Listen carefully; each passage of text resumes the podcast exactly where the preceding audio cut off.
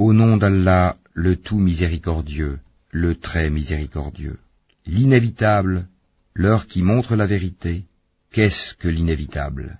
Et qui te dira ce que c'est que l'inévitable? Les Tamoud et les Had avaient traité de mensonge le cataclysme. Quant aux Tamoud, ils furent détruits par le bruit excessivement fort, et quant aux Had, ils furent détruits par un vent mugissant et furieux, qu'Allah déchaîna contre eux pendant sept nuits et huit jours consécutifs, tu voyais alors les gens renversés par terre comme des souches de palmiers évidées. En vois-tu le moindre vestige? Pharaon et ceux qui vécurent avant lui, ainsi que les villes renversées, commirent des fautes. Ils désobéirent au messager de leur Seigneur, celui-ci donc les saisit d'une façon irrésistible.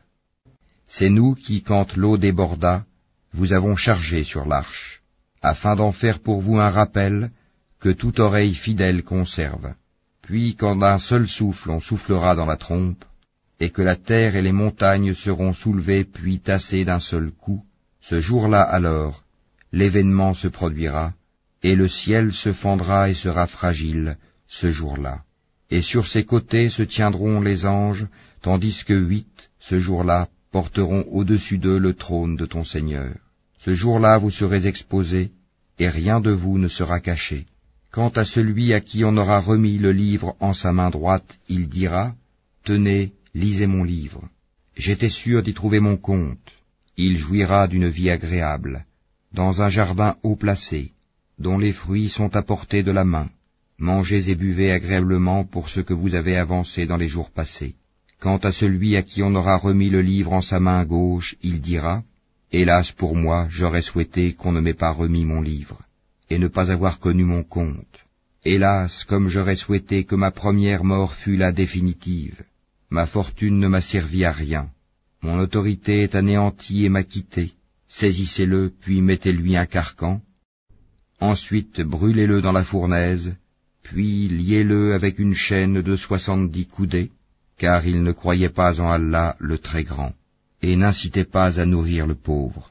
Il n'a pour lui ici aujourd'hui point d'amis chaleureux pour le protéger, ni d'autre nourriture que du pu, que seuls les fautifs mangeront.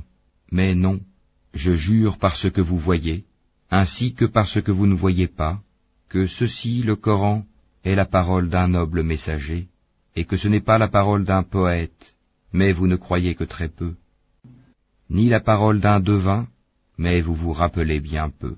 C'est une révélation du Seigneur de l'univers, et s'il avait forgé quelques paroles qu'il nous avait attribuées, nous l'aurions saisi de la main droite, ensuite nous lui aurions tranché la horte, et nul d'entre vous n'aurait pu lui servir de rempart. C'est en vérité un rappel pour les pieux, et nous savons qu'il y a parmi vous qui le traitent de menteur. Mais en vérité ce sera un sujet de regret pour les mécréants, c'est là la véritable certitude. Glorifie donc le nom de ton Seigneur, le Très Grand.